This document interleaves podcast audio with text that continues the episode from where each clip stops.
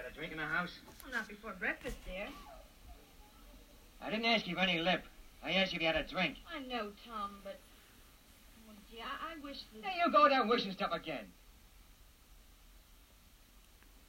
I wish you wasn't wishing well. But I could tie a bucket to you and sink you. Ladies and gentlemen, that was the famous grapefruit scene from The Public Enemy from 1931. We're going to get more into that in just a second. But welcome to Talk is for Chinooks with Jake Harden. We're going to try and revamp this channel up a little bit, get it going, get it cracking. I just put a dip in, got my spit cup here. We're going to have a good time together tonight. Um, but anyway, I wanted to jump off on a point I made the other day on my update about um, just dismissing um, information you disagree with as a conspiracy theory.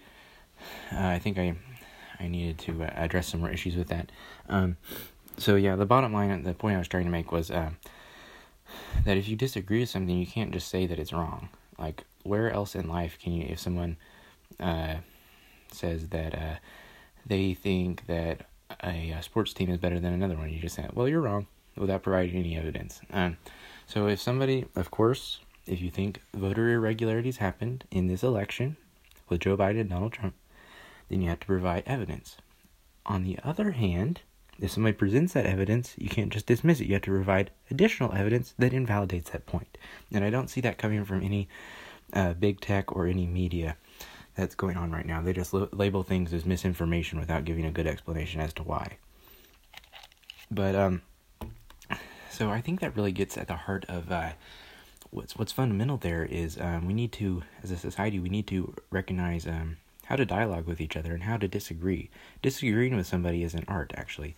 If you think about it, when we communicate with one another, we're creating thoughts, we're creating images and ideas in someone else's head through the process of our words. I think it was C.S. Lewis that might have said that um, that the closest a human being can get to creation without using material objects is uh, communication and talking and um, and exchange and engaging in an exchange of ideas, because you're creating an immaterial reality in someone else's mind.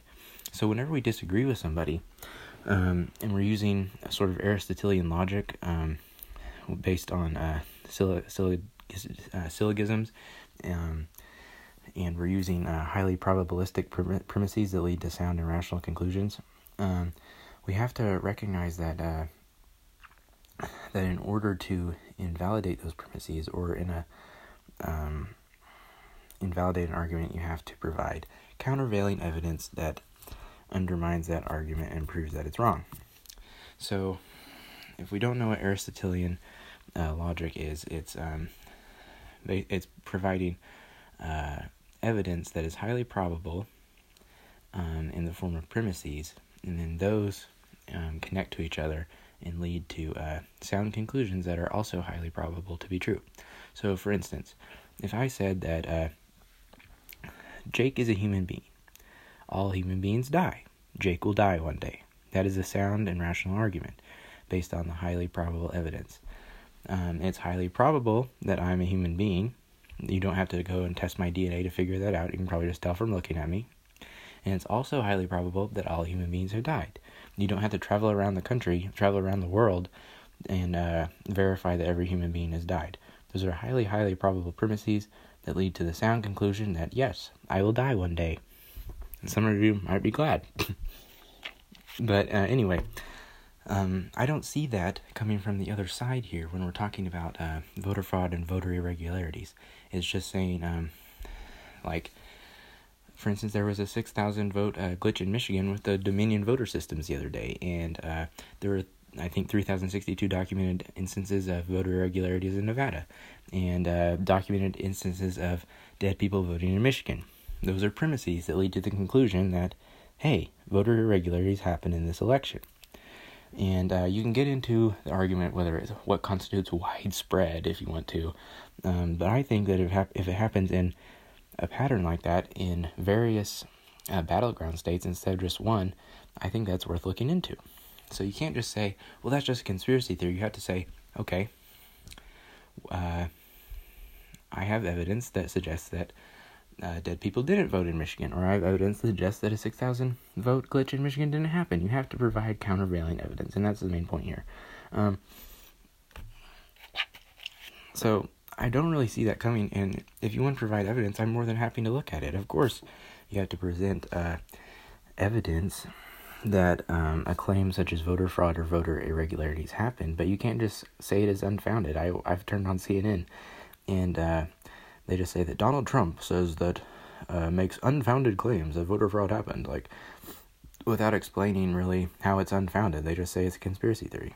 Um, and I think Neil Cavuto uh, cut off Kayleigh McEnany, the press secretary for Donald Trump, the other day when she was saying that uh, voter fraud or voter irregularities or voter mishaps could have occurred. And he said, "Well, that's a that's a big claim she's making there, and I can't, in good countenance, allow this to air." Mm. First of all, that's not really your job.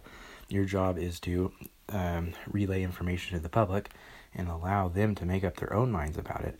But then you didn't give her the space to um, present her evidence. You fact checked fact checked her on that without allowing her to present facts to check, and that's what's uh, really rich and ironic there. Um, and this kind of comes to uh, my next point I wanted to talk about, which is censorship. Um, a lot of big tech companies think that they it's on them to uh, uh, say what the public is allowed to believe. Of course, they're not going to come out and say that, but the stuff they censor is only coming from one side um, in order to have an open dialogue and a discussion with people, we have to allow all sides to present their evidence and then let uh, everybody make up their own mind about it.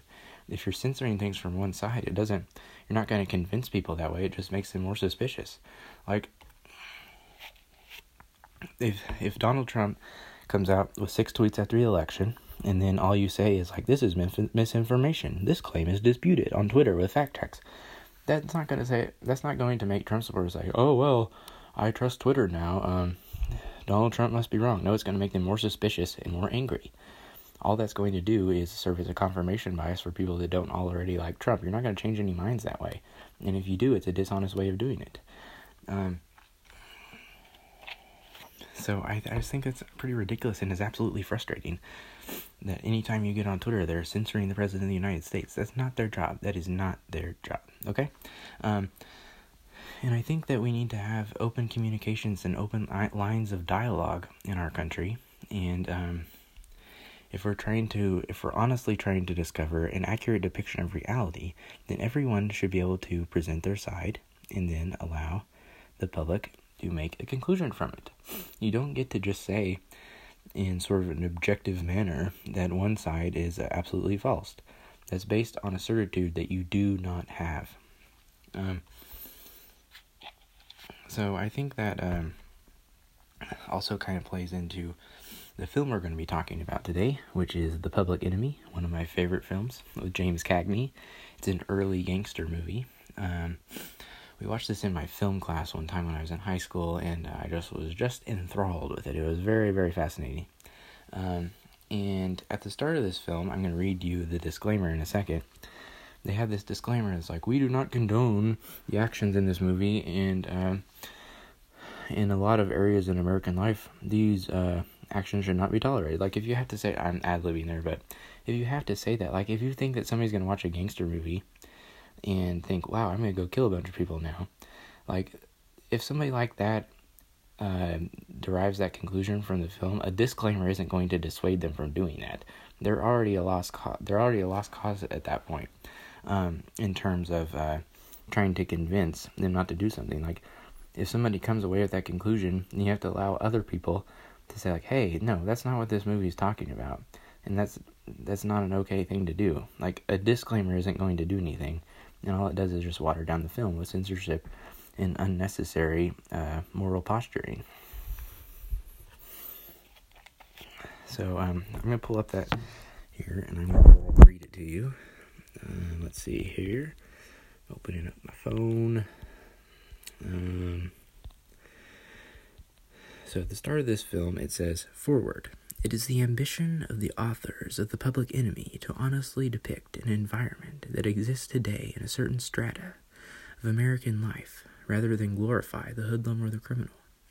While the story of The Public Enemy is essentially a true story, all names and characters appearing herein are purely fictional. Warner Brothers Pictures Incorporated. So, I think that's a that's like it's good intentions, of course, but they're really just covering their ass there. They're not. All they're doing is virtue signaling there, and this is something that's been going on for a long time. It's not something that's new, um, and that just waters down art and entertainment, like I talked about before. It kind of just like they're just covering themselves there. They're not actually doing anything with that statement.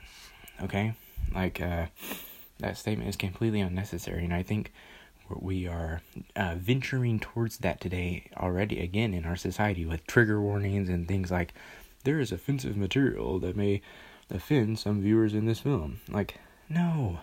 People can come up to their own conclusions. You don't need to protect them like that, okay?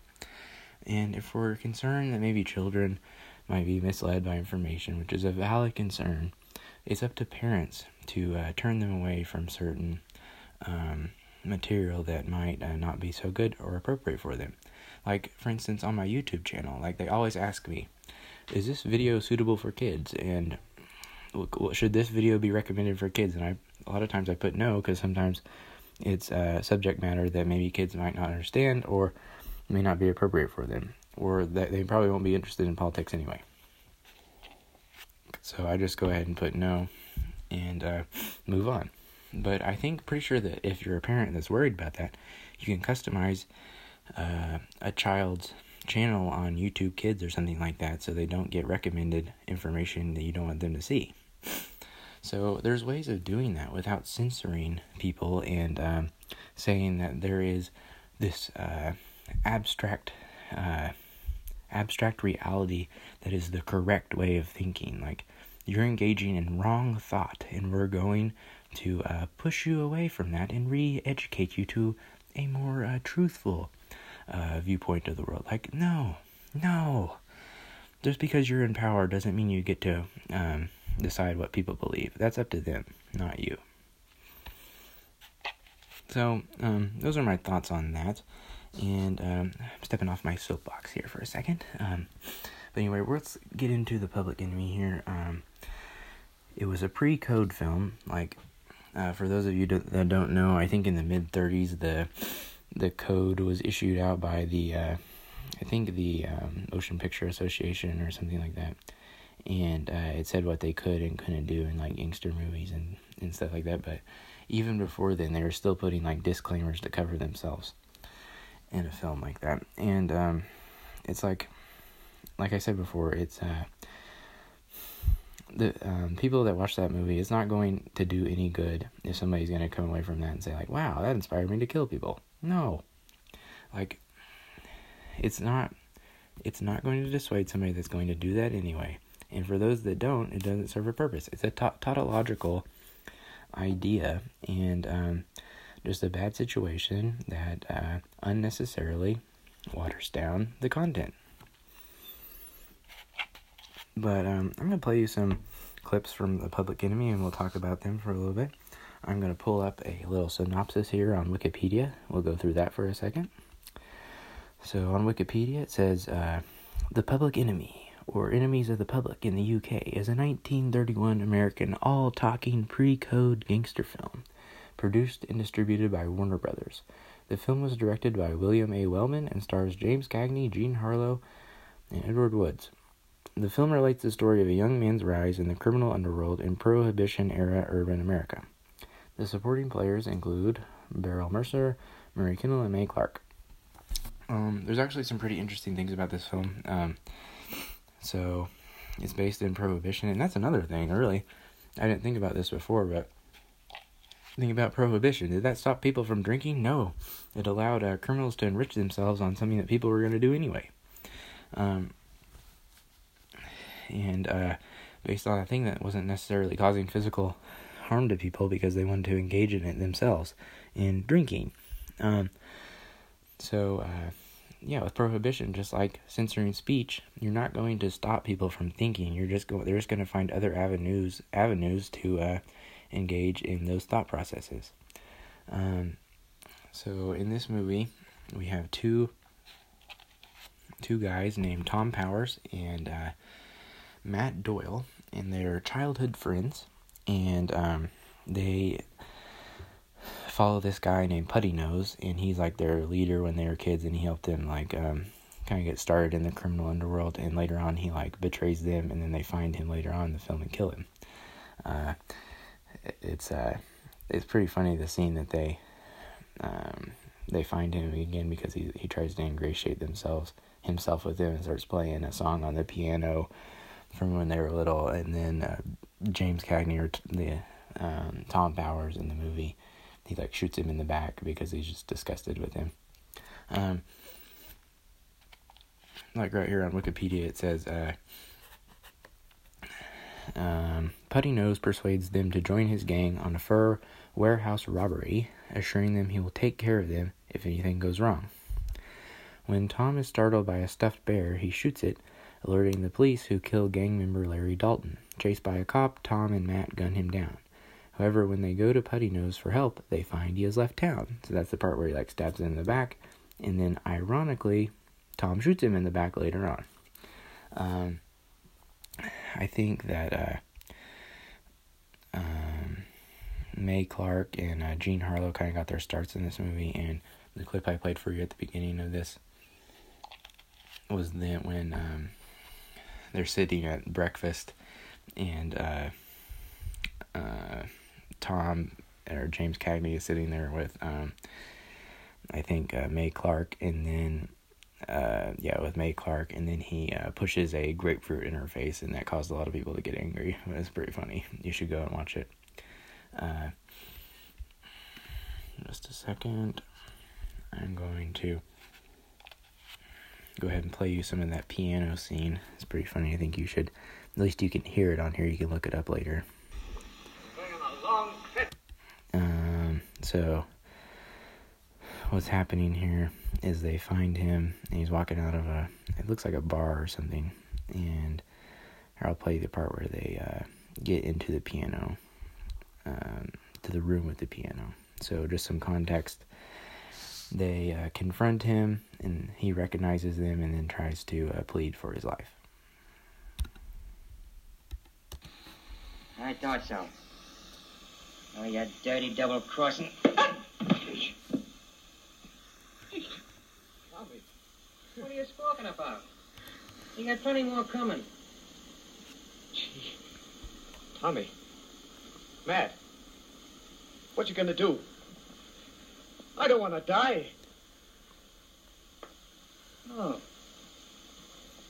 So you don't want to die?